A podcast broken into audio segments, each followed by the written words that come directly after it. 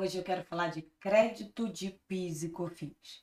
Muitas pessoas têm dúvidas na hora de calcular o crédito de PIS e COFINS, então eu decidi fazer alguns episódios é, mostrando como calcula, como contabiliza, como faz a compensação na memória de cálculo em relação a crédito de PIS e COFINS. Claro que quando a gente fala de crédito de PIS e COFINS, nós estamos falando de empresas tributadas no regime não cumulativo, ou seja, empresas tributadas pelo lucro real.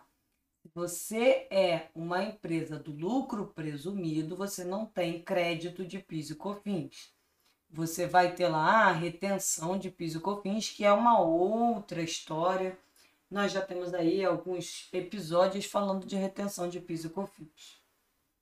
Bom, mas existem diversos tipos, né? De crédito de PIS e COFINS. Então, hoje especificamente, nós vamos falar de quando a empresa tem um faturamento isento, ou ela é alíquota zero, ou ela tem suspensão de PIS e COFINS. Isso significa o quê? O meu faturamento, quando eu faço uma venda, eu não tenho incidência de PIS e COFINS sobre o meu faturamento. E aí, o que, que você pode se perguntar? Tá bom, Sobre a minha receita, eu não tenho PIS e COFINS, mas e os insumos que eu adquiri? Se eu estou no regime não cumulativo, se eu estou no lucro real, eu tenho direito a esse crédito? A resposta é sim.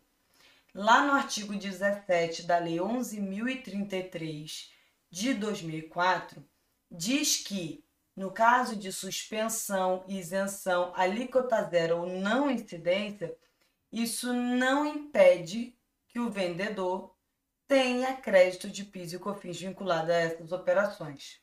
Bom, você pode se perguntar, ok, mas então como é que eu faço? Digamos que eu tenho um faturamento de 100 mil reais. Não vou tributar para PIS e COFINS porque eu sou isento, eu sou alíquota zero, eu tenho suspensão, eu tenho não incidência. Mas eu tive insumos no total de 45 mil reais eu vou calcular o PIS, R$ 742,50, que é 1,65 dos 45 mil, e vou calcular a COFINS de 7,6% sobre os 45 mil, que dá 3.420. Então, mesmo que eu não tenha PIS e COFINS sobre o meu faturamento, eu tenho o direito de tomar crédito de PIS e COFINS.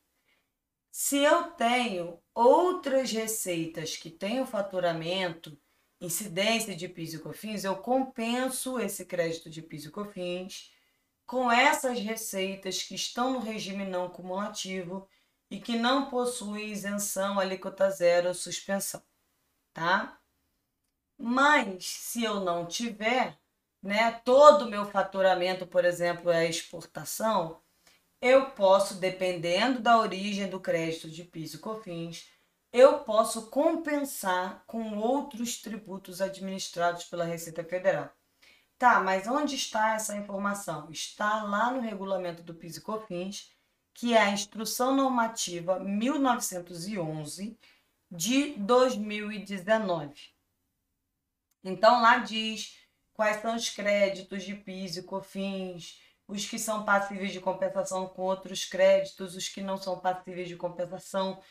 Tudo que você quiser saber de PIS e COFINS está no regulamento do PIS e COFINS. É...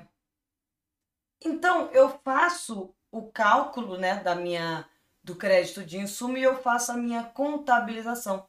Debito PIS a recuperar, lá no ativo circulante. Digamos que a origem do meu crédito seja estoque. Então, eu acredito estoque debito PIS é, a recuperar no valor de R$ 742,50, que foi o que nós apuramos. Debito COFINS a recuperar também no ativo circulante de 3.420, que é o valor de 7,6% sobre 45 mil reais, e credito estoque no valor de R$ 3.420. Então, eu faço essa contabilização sinalizando que eu tenho o direito de me compensar desse crédito de tributos. Bom, eu vou fazer outros vídeos separados, crédito de PIS e COFINS, eu vou fazer vídeos um para cada para cada tema, abertura de estoque, faturamento misto, depreciação, devolução. Então, se você ficou aqui até o final, siga, nas, siga a gente nas redes sociais, é, se inscreva no canal do YouTube, siga no podcast, ajude esse canal a crescer. Muito obrigada pela sua atenção e até breve.